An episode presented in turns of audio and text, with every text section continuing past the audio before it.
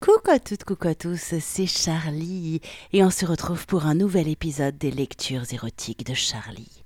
Et cette semaine, on continue d'explorer l'excellent premier roman porno de Luc Farnad qui s'appelle L'innocente. Oui, comme moi, vous avez envie d'en savoir plus sur les aventures de Sophie et de Julien.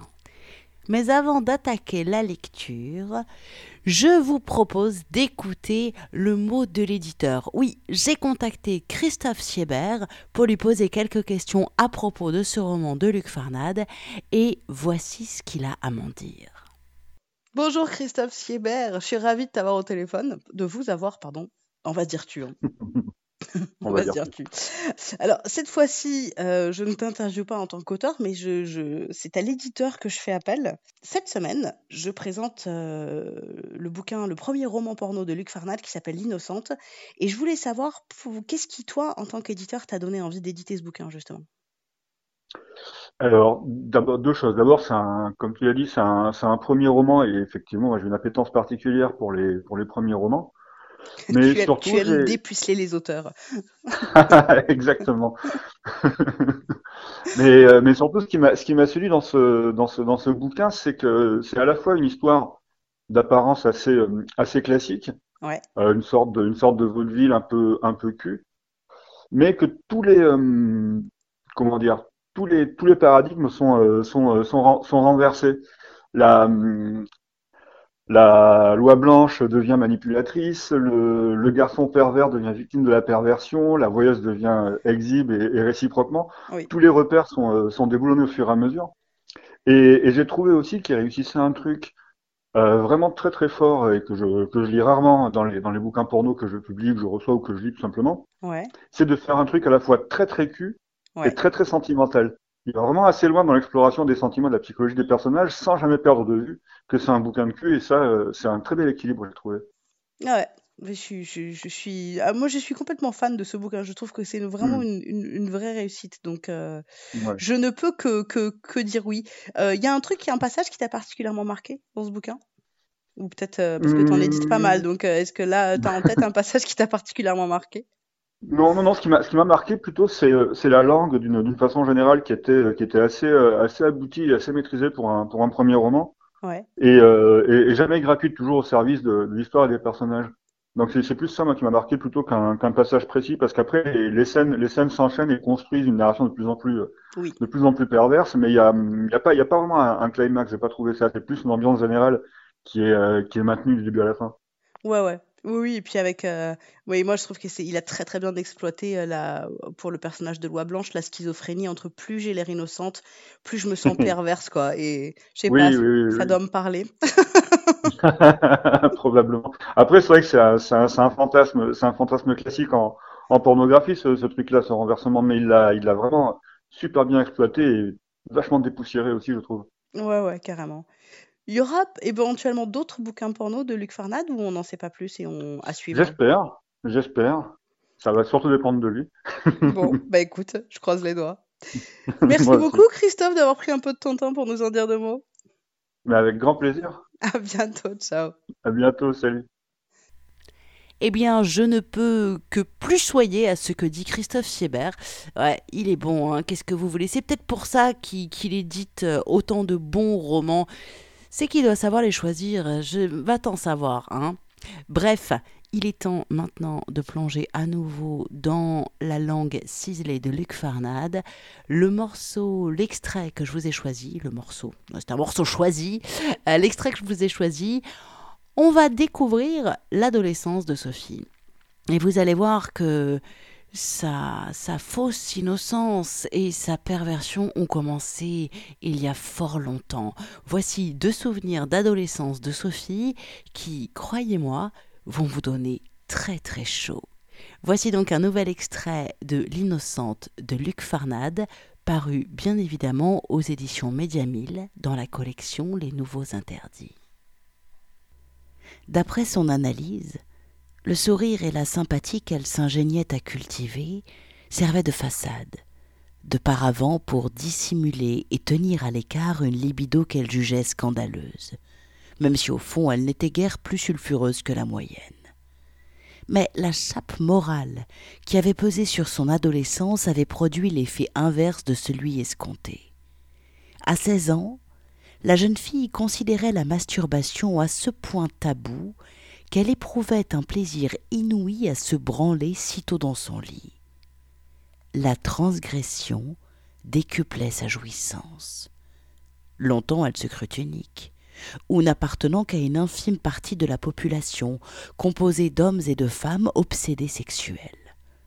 Cette représentation du monde persista longtemps, bien qu'elle se soit finalement rendue à l'évidence élémentaire que tout le monde baisait. Mais il lui restait encore la vague croyance d'être une dépravée. Et elle espérait un jour tomber amoureuse d'un garçon aussi détraqué qu'elle. Et voilà que le pauvre Julien, si conventionnel en surface, s'était débrouillé pour qu'elle se sente la pire des salopes à chaque fois qu'il posait les yeux sur elle. Il a vu mes trous, se disait-elle parfois, alors qu'il lui tenait une conversation professionnelle. C'était plus fort qu'elle. Par moments, sa libido faisait main basse sur sa pensée rationnelle. Mais les véritables passages à l'acte restaient rarissimes. Le dernier remontait à deux ans en arrière, avec Lorraine, où tout avait basculé en quelques secondes sans la moindre préméditation. Sophie en la matière manquait de courage.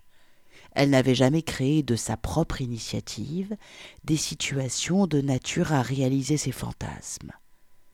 Les deux autres fois où, comme avec Lorraine, les choses s'étaient emballées, l'occasion avait fait le larron et elle s'était tout naturellement laissée porter par le cours des événements. La première fois remontait à bien longtemps. Elle avait quinze ans et se trouvait en mer dans un kayak gonflable, en compagnie d'un cousin plus âgé de deux ans. Il se faisait face. Il avait commencé par regarder fugitivement son entrejambe, moulée dans un maillot vert une pièce qui dessinait de plus en plus sa fente à sa décharge, il fallait dire que la position naturelle dans ce type d'embarcations instables était d'écarter les jambes pour ne pas risquer de chavirer et se retrouver à l'eau. Au fil de la balade, le garçon s'était de moins en moins gêné pour fixer le sexe de Sophie. Elle ne pouvait plus faire semblant d'ignorer ce regard qui lui brûlait la chatte et l'excitait. Baissant à son tour les yeux vers son pubis, elle constata que son épilation remontait à quelques jours. On ne pouvait rater la repousse de quelques poils blonds épars. Soumise au roulis de l'embarcation, l'eau venait mourir sous les fesses de l'adolescente avant de dévaler de l'autre côté du kayak. Prétextant la nécessité d'écoper, le cousin se rapprocha d'elle, mains réunies en coupe afin de vider l'embarcation. Mais très vite, une seule main suffit à cette tâche, et de l'autre il effleura de plus en plus fréquemment l'entrejambe de Sophie, qui ne réagissait pas, assaillie d'émotions qu'elle ne contrôlait pas. Il lui demanda alors de reculer, afin de vérifier si le kayak n'était pas percé à l'endroit où elle était assise. La mascarade fonctionna. Sophie bascula en arrière et se retrouva sur le dos. L'adolescent lui demanda de garder les jambes repliées contre son ventre pour qu'il puisse inspecter le fond du bateau. Elle commença par accepter, gardant les cuisses jointes. Ainsi elle ne voyait pas ce que lui voyait. Elle en profita sournoisement pour pousser à l'intérieur de son vagin, dans l'espoir de faire développer ses chairs. Le cousin n'en perdit évidemment pas une miette, et crocheta même, par inadvertance, le maillot de Sophie dans sa méticuleuse vérification du fond du bateau. Ce geste avait tant déplacé le maillot vers l'aine qu'une grande lèvre se retrouva à l'air libre. Sophie, sentant le souffle de l'air sur son sexe, n'osa imaginer le spectacle qu'elle offrait au regard du garçon. Celui-ci, n'y tenant plus, abandonna toute forme de prétexte et caressa franchement la vulve de la jeune fille, qui demeurait dans la même position. C'est elle-même qui acheva de tirer son maillot sur le côté, écartant davantage les jambes pour exhiber son sexe et ce qu'il y avait entre ses fesses, ainsi qu'elle se l'était formulé. C'était à cette occasion qu'elle s'était traitée de sale pour la première fois, en en retirant un plaisir délicieusement honteux. Il toucha du bout des doigts les poils blonds de sa toison légère. Elle trouva ça curieux. Peut-être n'avait-il jamais vu de vraie blonde? Puis, s'enhardissant, il avait tenté de lui glisser un doigt dans le vagin, mais elle esquissa un mouvement de recul, ce qui le conduisit à questionner son anus. Stupéfaite, elle ne réagit pas à ce premier contact. Il lui sembla qu'elle venait de commettre quelque chose d'abject, qu'elle méritait de connaître. Elle était déjà l'autre Sophie, celle qui présentait son sexe et voulait qu'on s'en serve. Elle avança le bassin en plaçant ses jambes sur les flancs du kayak. Sans ménagement, son cousin lui enfila dans le rectum un doigt qui lui fit mal, l'eau de mer ne facilitant pas l'opération. Elle en retira toutefois un plaisir cérébral qui décupla lorsqu'il lui asséna sans sourciller tu veux que je t'encule? Elle ne répondit rien, mais cette phrase la rendit folle de désir. Elle se redressa et saisit le pénis du garçon. Depuis trop longtemps, elle voulait savoir de quoi il en retournait. Face à lui, elle le branla maladroitement pendant qu'il maintenait son doigt planté dans son cul, l'étoffe largement écartée pour découvrir tout son entrejambe. Elle se masturbait de son autre main il éjacula si fort qu'elle reçut toute sa semence sur son maillot, du ventre jusqu'à la naissance du cou. Elle cessa de le toucher après les premiers jets, le croyant assouvi, et il avait dû se résoudre à se finir en la regardant jouir. Une ultime giclée de sperme l'atteignit à la chatte. Alors qu'elle dégoulinait en direction de sa fente, elle s'inquiéta de tomber enceinte ils n'échangèrent aucun mot sur le chemin du retour, tandis qu'il était seul à ramer. Sophie, absente, mourait seulement d'envie de se retrouver seule pour se faire jouir encore. À l'approche du rivage, elle sauta du bateau pour se rincer, sans oser se livrer à un examen plus minutieux de cet étrange liquide blanchâtre qui avait séché sur sa peau. Le jeune homme repartit le lendemain, elle en conçut une grande frustration. Mais elle connut ce jour-là un plaisir qui devait rester chevillé pour toujours à la transgression. Le second passage à l'acte survint un an plus tard. Elle était en terminale, à l'époque où son beau-père avait dépassé les bornes.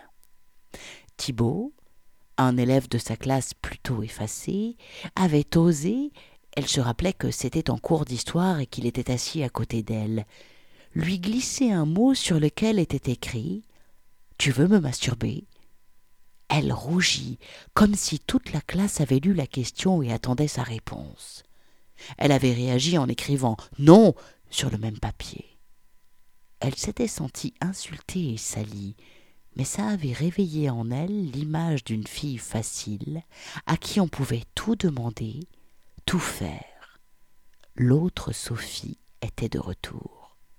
Il pense que j'aime branler les bites, se répéta-t-elle les jours suivants, savourant ces mots de dévergondée. Elle regrettait d'avoir décliné cette scandaleuse invitation sous le réflexe de la morale. Ce camarade de classe la considérait capable de se livrer aux pires turpitudes. En outre, Thibault, de nature taciturne, rétif à l'autorité, à qui on préférait ne pas chercher querelle et à qui la rumeur attribuait une famille de cas sociaux, ne la laissait pas indifférente. Il semblait déjà posséder l'assurance d'un homme, d'un adulte. Il se dégageait de lui une force et une solitude qui impressionnaient Sophie. Elle se demanda comment relancer cette tentative au cours de laquelle il avait si bien stimulé l'autre Sophie mais les occasions manquèrent, et de toute façon, elle ne se sentait pas capable de répondre par l'affirmative à son obscène proposition. Bref, ça semblait insoluble. La situation trouvait une issue en cours d'éducation physique et sportive. Elle portait ce jour-là le short qui l'avait rendue si indécente devant son beau-père. Ce vêtement pas spécialement sexy possédait désormais une charge érotique qui entretenait le feu couvant en elle. Pour faire bonne mesure, Elle avait enfilé sous le short la culotte lavée que son beau-père avait souillée quelques mois auparavant. Cette tenue la rendit moite durant toute l'heure. Elle eut l'idée de corser les choses en enlevant son slip juste pour la toute fin du cours. Cœur battant, elle se rendit aux toilettes quinze minutes avant la sonnerie pour retirer sa culotte. Juste un petit bout de fantasme, rien de plus, s'était-elle dit. Cette minime dépravation suffisait à l'exciter délicieusement. Elle se figurait ça comme un jeu, un défi. Elle revint des toilettes rouge de honte, comme nombre d'élèves qui étaient rouges d'effort, et termina un match de basket sans jamais sauter ni écarter les jambes. Mais, les minutes passant, elle s'habitua à la situation et parvint à se fantasmer comme la suceuse du lycée.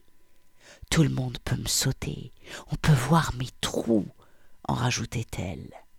Les formules les plus dégradantes défilaient dans sa tête et trempaient son sexe, si bien que devant les autres, elle dut accentuer son apparence de fille gentille et drôle, encourageant les membres de son équipe avec ses cheveux attachés en queue de cheval. La schizophrénie de la situation, elle se vivait intérieurement comme une salope et extérieurement comme une gentille élève asexuée, la tourmentait de façon délicieuse. Le match et le cours terminés, elle s'apprêtait à regagner le vestiaire lorsque l'enseignant cria Assouplissement Le cœur de Sophie battit à tout rompre, affolée par les positions que ces exercices de détente musculaire supposaient de prendre. Elle regretta instantanément la folie de son acte. Alors que tout le monde reprenait son souffle, elle gagna subrepticement la sortie du terrain afin de rejoindre les vestiaires en douce. Soudain hypersensible à l'air ambiant qui s'infiltrait sous son short, elle était persuadée que tout le monde pouvait apercevoir son sexe, maintenant que l'attention de chacun n'était plus concentrée sur le ballon ni les paniers. Elle imaginait ses grandes lèvres gonflées et ouvertes, laissant apparaître ses petites lèvres roses, luisantes de cyprine. Plusieurs fois, très excitée, elle avait observé ces transformations dans le miroir. Elle se trouvait à quelques mètres de la porte menant au couloir des vestiaires, lorsque son professeur s'époumonna. Étirement. Mettez-vous en binôme. Éperdue, elle entendit dans son dos la voix rauque de Thibault. On y va Il ne manquait plus que cet obsédé, pensa-t-elle. Un pied sur la poutre, ça doit tirer sur les adducteurs cria le prof. Chacun obtempéra. On vit une vingtaine d'élèves, arrangés par paires, se livrer avec plus ou moins de grâce à l'exercice. Personne en face de moi, c'est l'essentiel, se dit Sophie. Elle s'étira avec les autres, une jambe tendue à l'équerre, mortifiée par la présence de Thibault, son binôme évidemment. Soulagée à l'idée que la séance s'achève bientôt, elle jeta un regard dérobé à Thibault, étrangement concentré sur ce qui se passait devant lui. Elle comprit en un instant. Sous la poutre se trouvait un miroir dans lequel il pouvait lorgner toute sa fente déployée et suintante. Catastrophée, Sophie tenta de tirer sur son short, mais fit un faux mouvement et tomba sur le tapis de sol, ce qui alerta son professeur. Elle resta quelques secondes assise par terre, prostrée, les yeux baissés, ne pouvant ramener ses genoux vers elle de peur de dévoiler la tache humide qui assombrissait son entrejambe. Ça va, Sophie? Oui, oui, tout va bien, réussit-elle à articuler en évitant le regard de Thibault. Eh bien, relève-toi. Devant son hésitation, le professeur lui tendit la main et la tira vers lui. Remise sur pied, elle suivit le regard de l'enseignant et de Thibault. Il contemplait la traînée d'humidité à l'endroit où étaient posées ses fesses un instant plus tôt. Les deux hommes firent mine de rien. Sophie fixait elle aussi la tache de mouille. Je, ne me sens pas bien, articula-t-elle. Euh. Oui, répondit l'enseignant. Et Thibaut, tu l'accompagnes à l'infirmerie, à moins que tu préfères que ce soit un délégué. Elle secoua la tête sans oser relever le visage. Le prof de sport avait d'une certaine manière donné à Sophie l'opportunité de choisir ce qui allait se passer. Les deux élèves se retrouvèrent quelques instants plus tard dans un couloir du gymnase qui débouchait sur la cour du lycée qu'il fallait traverser pour atteindre l'infirmerie. Thibault rompit le silence. Fais-moi voir encore ta chatte. Soulagée de s'être enfin extraite du groupe, ces mots la fouettèrent et rallumèrent son excitation. Tout était devenu si fou que Sophie avait atteint un point de non-retour. Il fallait qu'elle finisse de vivre ce rêve ou ce cauchemar. Elle avisa un local technique resté ouvert. Elle y entra et alluma une ampoule nue au plafond. Elle écarta un pan de son short et montra sa fente au voyeur. Elle venait de décider qu'il la dépucellerait.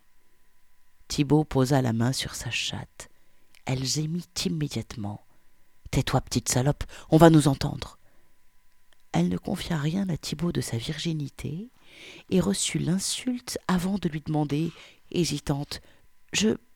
je peux? Elle savait que les hommes aimaient ça. Elle s'agenouilla sans attendre la réponse. Pour sa première fellation, Sophie se contenta d'abord de ressentir le pénis dans sa bouche, sans vraiment bouger, en le suçotant. Thibault la regarda avidement. Sur son visage on pouvait lire l'excitation et la montée du plaisir. Les yeux de Sophie s'agrandirent lorsqu'il se déversa abondamment dans sa bouche. Elle s'immobilisa, ne sachant que faire. Thibault, qui n'avait pas fini de jouir, dut se résoudre à se masturber devant elle, ce qui déclencha un dernier jet de sperme qui gicla sur la joue de la jeune fille. Accroupie, elle avait pris le temps d'écarter son short pour se toucher la vulve. Baignant dans un flot de mouille, son clitoris était devenu hypersensible et elle avait atteint l'orgasme à l'instant où elle s'était décidée à avaler. Elle déglutit en se convainquant qu'elle était la pire des dépravées. Le visage toujours souillé, elle baissa son short à mi-cuisse et se positionna à quatre pattes.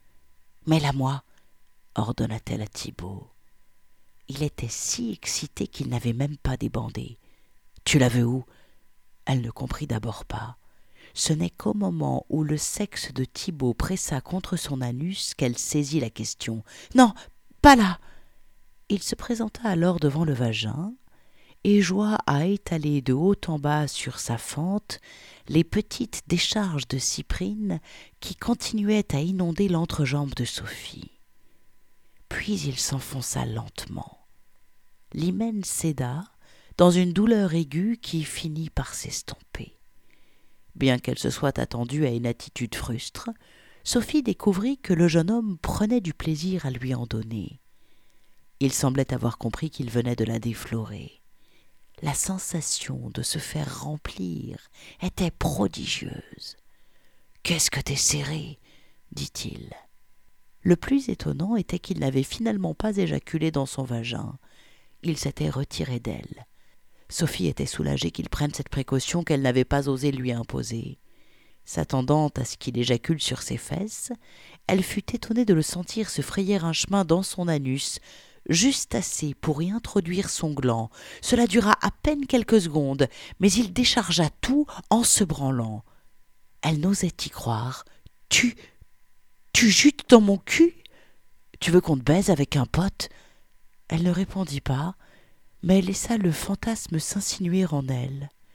Elle était devenue un trou, se dit-elle, ils pourraient tous s'en servir. Le plaisir que lui procurait ce sentiment d'avilissement dépassait tout ce qu'elle pouvait imaginer. Il se rhabillait pour sortir du local technique. Tu. tu diras rien? S'inquiéta-t-elle. Il se contenta de lui sourire et referma la porte derrière lui. Eh bien voilà, c'est terminé pour aujourd'hui. Cette, euh, ce podcast touche à sa fin. Vous avez pu savourer un bel extrait de L'Innocente, euh, le premier roman porno de Luc Farnade. Et je suis sûre que comme moi, vous avez hâte de découvrir les prochains romans de Luc Farnade. J'espère qu'il va en écrire plein parce que vraiment, ça m'a transporté Moi, si vous voulez en savoir plus, je vous invite à venir sur mon site charlie-liveshow.com ou charlie-tantra.fr si vous préférez le côté tantrique, quoi. En gros, vous arrivez au même endroit, ne vous affolez pas. Bref, sur mon site, il y a le lien pour vous offrir cet excellent premier roman porno. Et puis, il y a aussi le lien vers l'interview de Luc Farnade par Christophe Siebert. Et il y a également le lien vers mon Patreon si vous aimez ce podcast, si vous aimez les lectures érotiques de Charlie.